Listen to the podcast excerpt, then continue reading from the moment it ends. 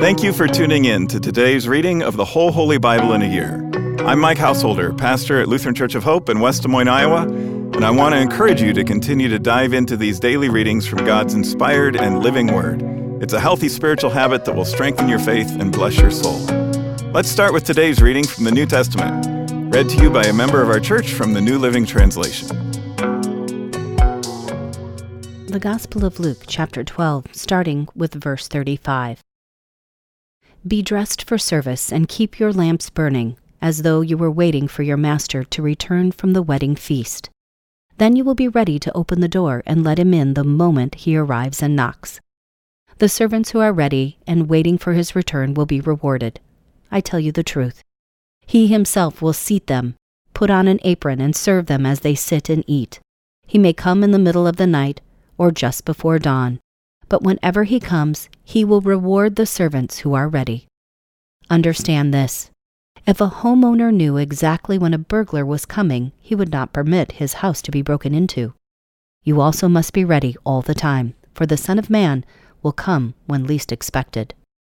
Peter asked, Lord, is that illustration just for us or for everyone? And the Lord replied, A faithful, sensible servant is one to whom the master can give the responsibility of managing his other household servants and feeding them. If the master returns and finds that the servant has done a good job, there will be a reward. I tell you the truth. The master will put that servant in charge of all he owns.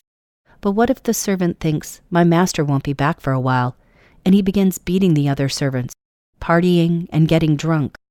The master will return unannounced and unexpected and he will cut the servant in pieces and banish him with the unfaithful.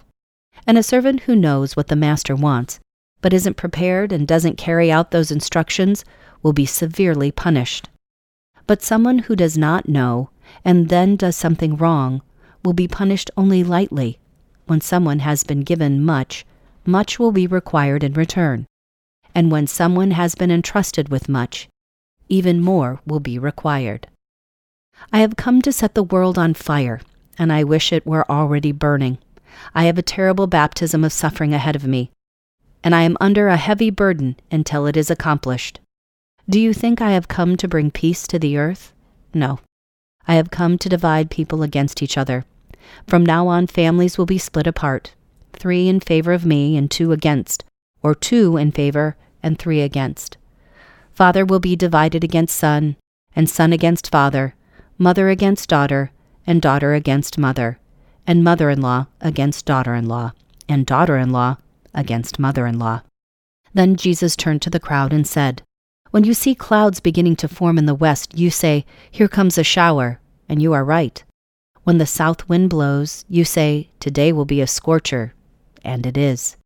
You fools, you know how to interpret the weather sign of the earth and sky, but you don't know how to interpret the present times. Why can't you decide for yourselves what is right? When you are on the way to court with your accuser, try to settle the matter before you get there. Otherwise, your accuser may drag you before the judge, who will hand you over to an officer who will throw you into prison. And if that happens, you won't be free again until you have paid the very last penny. That was our New Testament reading for today. To learn more and better understand these daily Bible readings, join us for Worship at Hope on weekends, where we'll preach on the assigned readings from the previous week, and tune into my weekly podcast, Pastor Mike Drop Live, for a more in depth discussion of the passages from Scripture that we're reading.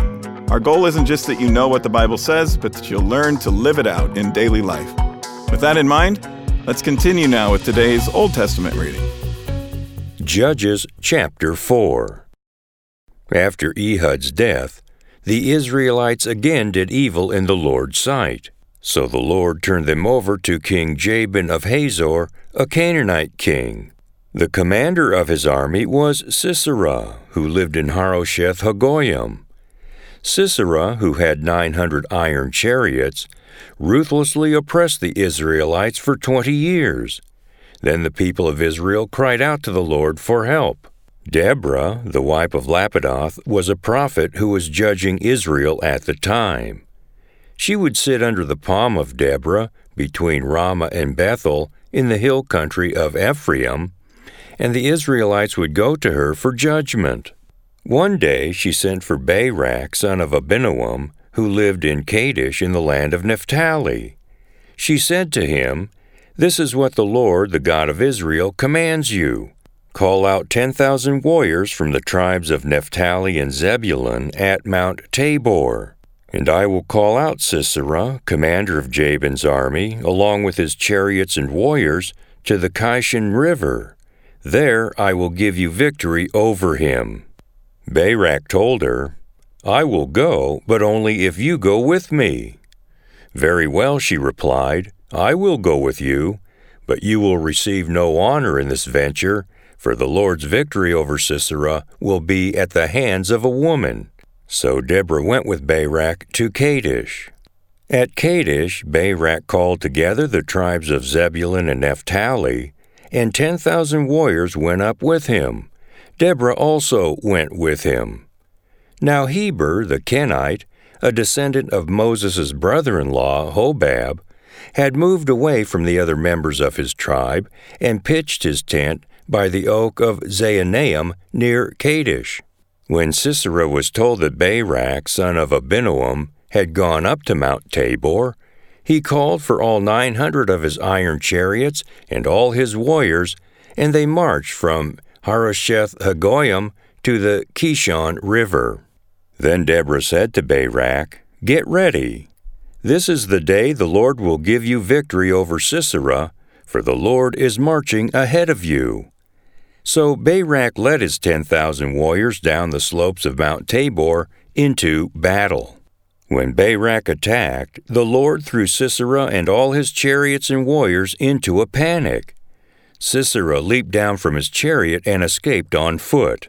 Then Barak chased the chariots and the enemy army all the way to Harosheth Hagoyim, killing all of Sisera's warriors. Not a single one was left alive. Meanwhile, Sisera ran to the tent of Jael, the wife of Heber the Kenite, because Heber's family was on friendly terms with King Jabin of Hazor. Jael went out to meet Sisera and said to him, Come into my tent, sir, come in, don't be afraid. So he went into her tent, and she covered him with a blanket. Please give me some water, he said, I'm thirsty. So she gave him some milk from a leather bag and covered him again. Stand at the door of the tent, he told her. If anybody comes and asks you if there is anyone here, say no. But when Sisera fell asleep from exhaustion, Jael quietly crept up to him with a hammer and tent peg in her hand. Then she drove the tent peg through his temple and into the ground, and so he died. When Barak came looking for Sisera, Jael went out to meet him. She said, Come, and I will show you the man you are looking for. So he followed her into the tent and found Sisera lying there dead, with the tent peg through his temple. So on that day Israel saw God defeat Jabin the Canaanite king. And from that time on, Israel became stronger and stronger against King Jabin until they finally destroyed him. Judges chapter 5 On that day Deborah and Barak, son of Abinoam, sang this song. Israel's leaders took charge, and the people gladly followed. Praise the Lord. Listen, you kings. Pay attention, you mighty rulers, for I will sing to the Lord. I will make music to the Lord, the God of Israel. Lord, when you set out from Seir and marched across the fields of Edom, the earth trembled and the cloudy skies poured down rain. The mountains quaked in the presence of the Lord, the God of Mount Sinai, in the presence of the Lord, the God of Israel. In the days of Shamgar, son of Anath, and in the days of Jael, people avoided the main roads, and travelers stayed on winding pathways. There were few people left in the villages of Israel until Deborah arose as a mother for Israel. When Israel chose new gods, war erupted at the city gates. Yet not a shield or spear could be seen among 40,000 warriors in Israel. My heart is with the commanders of Israel, with those who volunteered for war. Praise the Lord. Consider this, you who ride on fine donkeys, You who sit on fancy saddle blankets, and you who walk along the road? Listen to the village musicians gathered at the watering holes. They recount the righteous victories of the Lord and the victories of his villagers in Israel. Then the people of the Lord march down to the city gates. Wake up, Deborah, wake up, wake up, wake up, and sing a song. Arise, Barak, lead your captives away, son of Abinoam. Down from Tabor marched the few against the nobles. The people of the Lord marched down against mighty warriors. They came down from Ephraim, a land that once belonged to the Amalekites. They followed you, Benjamin, with your troops. From Makir the commanders marched down. From Zebulun came those who carry a commander's staff. The princes of Issachar were with Deborah and Barak. They followed Barak, rushing into the valley. But in the tribe of Reuben there was great indecision. Why did you sit at home among the sheepfolds to hear the shepherds whistle for their flocks? Yes, in the tribe of Reuben there was great indecision. Gilead remained east of the Jordan, and why did Dan stay home? Asher sat unmoved at the seashore, remaining in his harbors. But Zebulun risked his life, as did Naphtali, on the heights of the battlefield. The kings of Canaan came and fought at Taanach near Megiddo's springs, but they carried off no silver treasures. The stars fought from heaven. The stars in their orbits fought against Sisera. The Kishon River swept them away. That ancient torrent, the Kishon. March on with courage, my soul. Then the horses' hoofs hammered the ground, the galloping, galloping of Sisera's mighty steeds. Let the people of Meroz be cursed, said the angel of the Lord.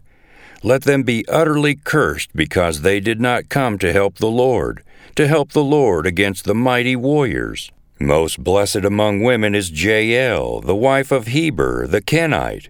May she be blessed above all women who live in tents. Sisera asked for water, and she gave him milk. In a bowl fit for nobles, she brought him yogurt. Then with her left hand she reached for a tent peg, and with her right hand for the workman's hammer. She struck Sisera with the hammer, crushing his head. With a shattering blow she pierced his temples. He sank, he fell, he lay still at her feet, and where he sank, there he died. From the window Sisera's mother looked out. Through the window she watched for his return, saying, why is his chariot so long in coming? Why don't we hear the sound of chariot wheels? Her wise women answer, and she repeats these words to herself. They must be dividing the captured plunder, with a woman or two for every man. There will be colorful robes for Sisera, and colorful embroidered robes for me. Yes, the plunder will include colorful robes embroidered on both sides. Lord, may all your enemies die like Sisera, but may those who love you rise like the sun in all its power. Then there was peace in the land for forty years. That concludes today's readings. Thanks again for tuning in and taking this journey with us through the whole Holy Bible in a year. To more easily find this daily Bible reading podcast, hit the subscribe button. On behalf of all our Bible readers and the whole podcast crew here at Hope, I'm Mike Householder. Tune in again tomorrow, and I hope to see you at Hope for worship this weekend.